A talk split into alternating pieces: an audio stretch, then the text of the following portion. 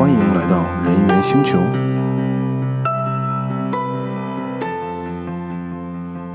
大家好，欢迎来到今天的人猿星球。今天想跟大家讨论的主题是：你的学生思维正在妨碍你的进步。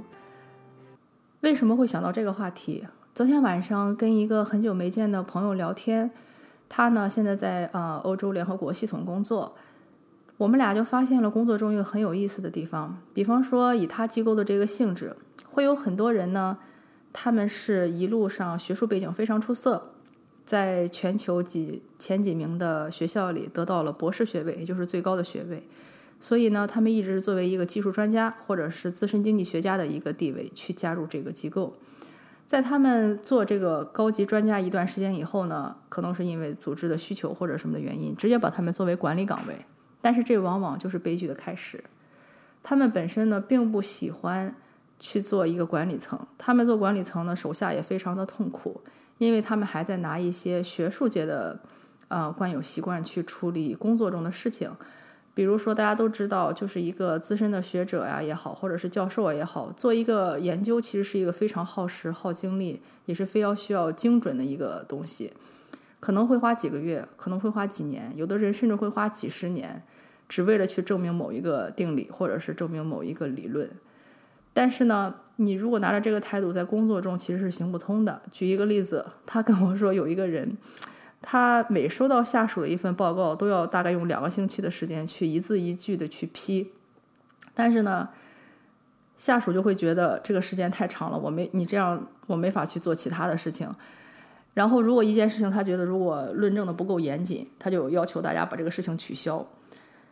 所以就是说，他的下属非常的就是苦不堪言，他自己呢，我觉得也不一定开心，因为呢，他知道这些东西都是离完美差太远太远，更不要说到达一个学术发表的一个地步。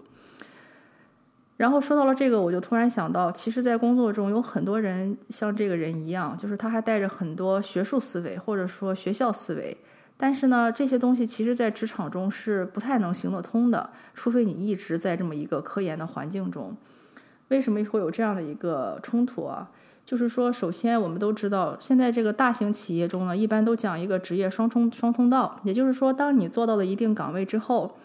你其实可以有两种选择。第一种是做技术专家岗，这种一般来说是不带人的，就是说你嗯对人没有一个经理的职责，就是说你不用去负责去雇人也好，去把这个人开除也好，也不用去负责给这个人的绩效审核。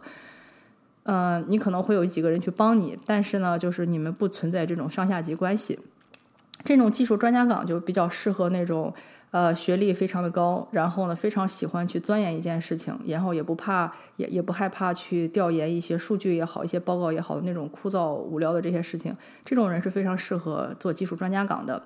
另一条通道呢，就是管理层岗。管理层岗就是说，这些人呢会在比较早的时候就去做管理层，也就是说，他可能自己年纪不是很大，但是他非常喜欢去跟人打交道，非常擅长去带人，然后呢，他就可以就是说，嗯，在比较早的时候，可能从一个人、两个人带起，到后来可以带一个非常非常大的团队。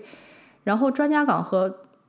管理岗两个是可以同时并行的，有一些专家岗是等同于管理岗，就是说，你都做专家岗不一定薪水会低，甚至有一些可能会比管理层还高。呃，为什么要有这么一个双通道？就是大家可能现在也知道了，每个人的性格其实都是不一样的，每个人喜欢的东西也都是不一样的。你会发现，你如果想成为一个专家的成功和成为一个管理者的成功，在很多时候上的这个性格特质可能都是完全相反的。比如说那些比较擅长管理人的，他们会非常喜欢去跟人去打交道，非常知道怎么去说服别人，怎么去让那些人跟他一起去把一件事情做成。这种人呢，可能就不太会愿意花很多时间去研究数据啊，或者去读一个呃几百页的一个报告啊，或者去读一个上千页的一本书，这不太可能。但是呢，这个专家岗的人，他其实是需要这种特质，他需要说能沉静下来，可以静下心去仔细的研究一个事情，把每一件事情做到极致。如果这样的话，他肯定不可能有太多的时间去跟人打交道。因为你都知，大家都知道，如果你在很认真做一件事情，不停的有人过来跟你讲话，或者是来打断你，其实是非常影响效率的一件事儿。所以就是说，这两者你不可很少有有人说是可以同时成功。就是说，我在学术也有非常强，我又非常擅长带人，这几乎是不可能的。就是一般来说，你只可能选其一。但是呢，我们有很多的企业和机构，他就犯了这么个错误，他就会觉得，哎呀，你这个在自己的这个本职的这个专业领域研究的这么出色，你肯定可以，就是说带好一个团队或者怎么样。其实真的不一定。而这些人呢，他也往往带有一个学校的思维。大家都知道，就是说公司里真的就是商场这个东西是瞬息万变的。你不要说给你几年的时间，给你二十年的时间让你去研究一件事情，那个时候可可能那个国家都已经发生动乱了，或者说那个经济体都已经不像当当时那样组织起来的。哪怕是给你一年的时间，可能这个项目可能都已经完蛋了，就是彻底就是没有任何上线的可能性了。所以说，其实商场里很多时候讲的就是一个快，就是当大家都在做一个决定，或者说一个政策一出台，你必须就要及时的去做出反应，因为你第一天行动和第七天行动可能就已经差很多很多了。你可能第七天出去的时候，这个商机已经被人占掉了。所以，他作为一个领导层，他做每一件事情去等他下属去等他批两个星期，这个事情在商场是几乎是不可能成立的。你必须要做出一个及时的反应。但是呢，这又跟他在学校里受的那个理论是完全相悖的，所以这就造成了他的一个痛苦。当然，他的手下也很痛苦。我相信这个组织在时间长了以后也会发现这个问题而很痛苦。所以我就想在嗯这里说一下，就是说在职场中有几个比较常见的学校思维，其实会非常影响你在职场中的发展。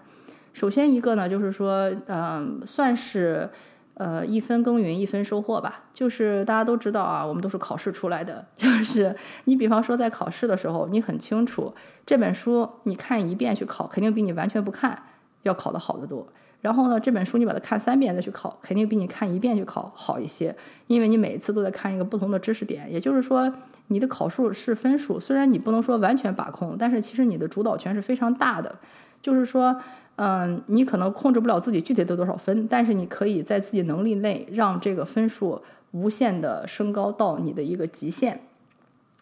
但是呢，这个东西在工作中其实就是不太可能，因为呢，在工作中。你不可能说你这个企业只有你一个人，你做的所有的事情就是，呃，让这个企业往前走。你肯定是需要很多其他的共同的一人一起往前走。所以在这种情况下，你其实还是那句话，你只能控制的是你自己。但是至于别人是否配合你，他的工作完成的怎么样，老板什么时候批，或者说你们把这个项目做完以后，对方愿不愿意去接受你们的这个主意，都是未知数。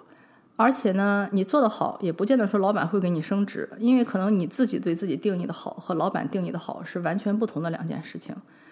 所以就是说，在这个时候呢，就是大家的心态一定要及时转变。就是说，因为在啊学校中，基本上来说，你的这些考试成绩都是由你一个人决定的，或者说你一个人是里面最关键的一个决定因素。但是在工作中呢，你会发现，其实可能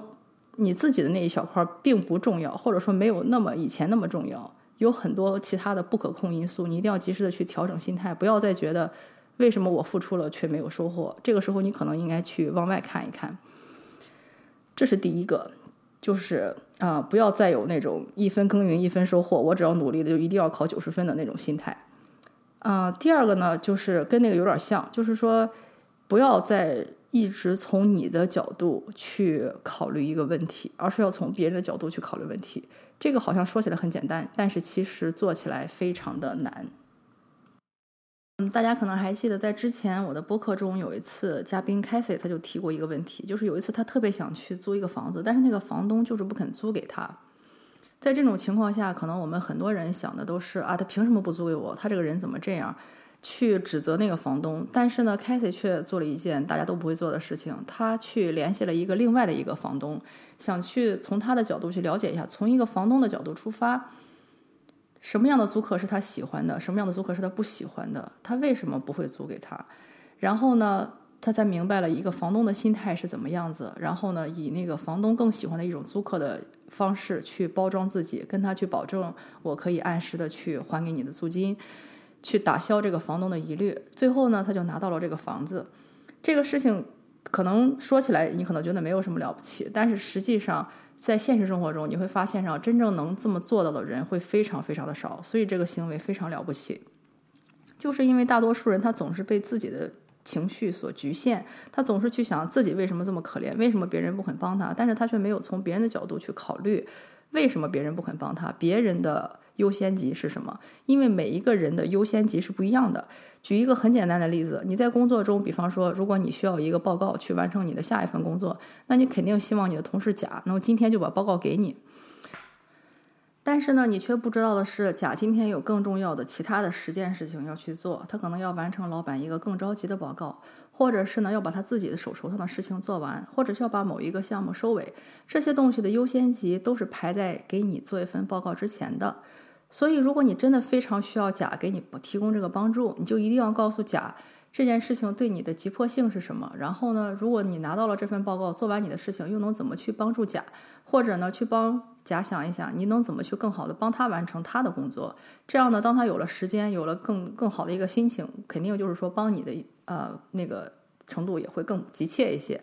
所以就是说，这就是一个很简单的一个每每天都会遇到的一个例子，就是如果你只是从你的角度不停的去。啊，琢磨这件事情，十有八九会把自己绕进一个死胡同里。但是如果你转换思维，想意识到一个对你重要的事情，对别人不是重要的，那个时候就是另外的一件事情了。就像我之前说过的一个工作签证的问题，有很多人一拿到一个工作，他就会跑去问，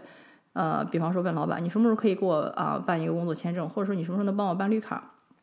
但是你要知道，作为你的老板。他有更重要的事情去考量，比方说一个房地产的老板，他可能更担心的是，我这个月能不能把这些客户都签下来，我这个房子能不能租出去，或者能不能卖出去。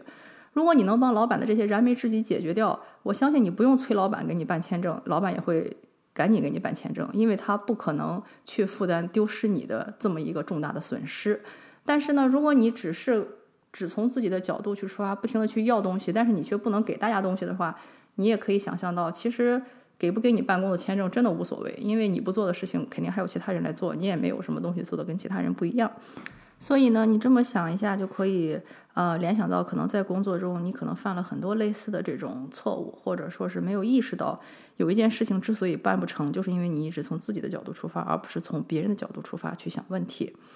接下来呢，因为我这周三十一月二十号要给联合国在啊维也纳的员工进行一场内部的薪酬培训。这个也会是我讲到的一个很重要的一个问题，就是说，呃，我发现不光是这个国际组织里的工作人员，还有很多，比方说在学校里待的时间太长的人，他们对薪酬呢，往往有一个错误的认知，就是他们经常是以自我为中心去考虑自己应该拿多少钱，或者是以一种自己的一个理想境界去考量应该拿多少钱，但是有一个很关键、很关键的东西，就是他们从来没有考虑过一个东西的市场需求。这个可能大家会觉得这跟经济学有关系啊，就是的确跟经济学有关系。我们来举一个通俗的例子，就是说，比如说大家现在都知道，嗯，比方说这个照顾小宝宝和产妇的这个月嫂，如果一个月正常的月薪应该是四千块钱的话，你可以想象到，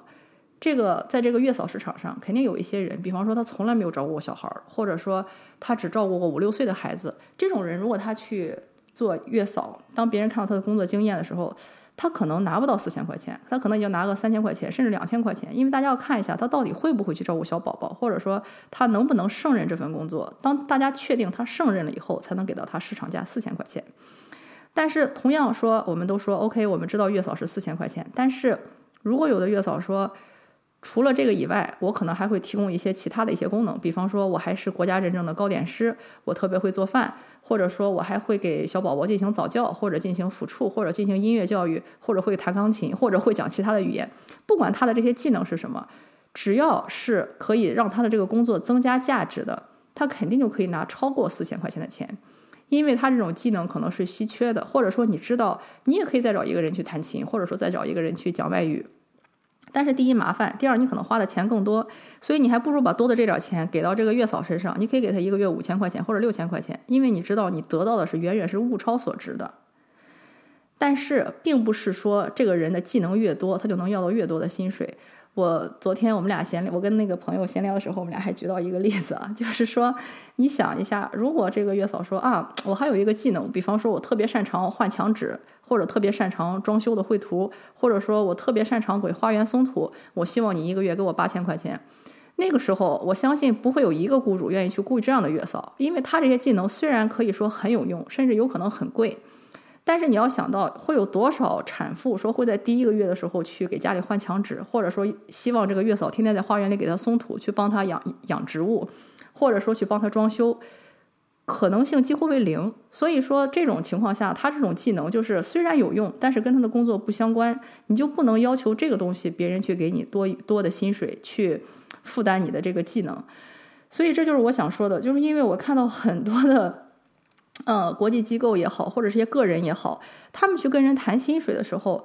所提的要求，就是说他们可能自身觉得是非常呃一个非常 强的一个论点啊，但是其实只要有一个人稍微有一点这个商业的一个呃感知或者是一个思维的话，你会发现他想的问题其实是并不实际的，他是在一个非常真空的状态下假想出来的一种模型，但是在实际情况中并不存在，或者说他是完全从自己角度出发，觉得自己上的这些课也好，考的这些证也好，拿到的这些证书或者是学历也好很有用。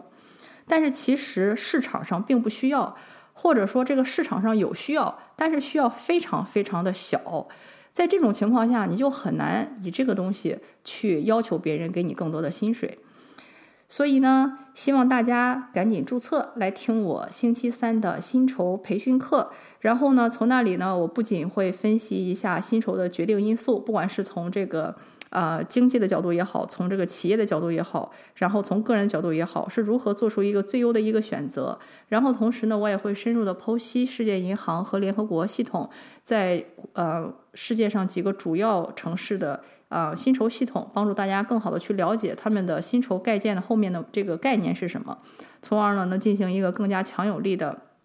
一个薪酬谈判，因为你要知道，知知己知彼，百战不殆。如果你只知道，比方说我自己应该拿多少钱，但是却不了解别人的薪酬设计理念是什么，你去跟他讲，就相当于是鸡同鸭讲。然后呢，你提的这些论据也全都是非常弱的论据。你只有非常清楚这个市场上的呃薪酬是怎么设计的，然后这些机构里的薪酬是怎么设计的。你自己又是一个怎样的一个技能也好，或者说一个啊资质的一个呃结合，你才能去更好的去做薪资谈判。如果你做这些功课都不了解的话，那我会强烈建议你过来听我的课。还有呢，我刚刚收到了一份世界五百强企业在各个主要城市的薪酬报告，也会在这次课中跟大家分享。注册地址是 www.dot.mygrsconsulting.dot.com/slash/events。小横线一，你也可以在 show notes 中或者是公众号中扫描二维码直接抢票。好啦，我们这期的博客就到这里，我们下次再见。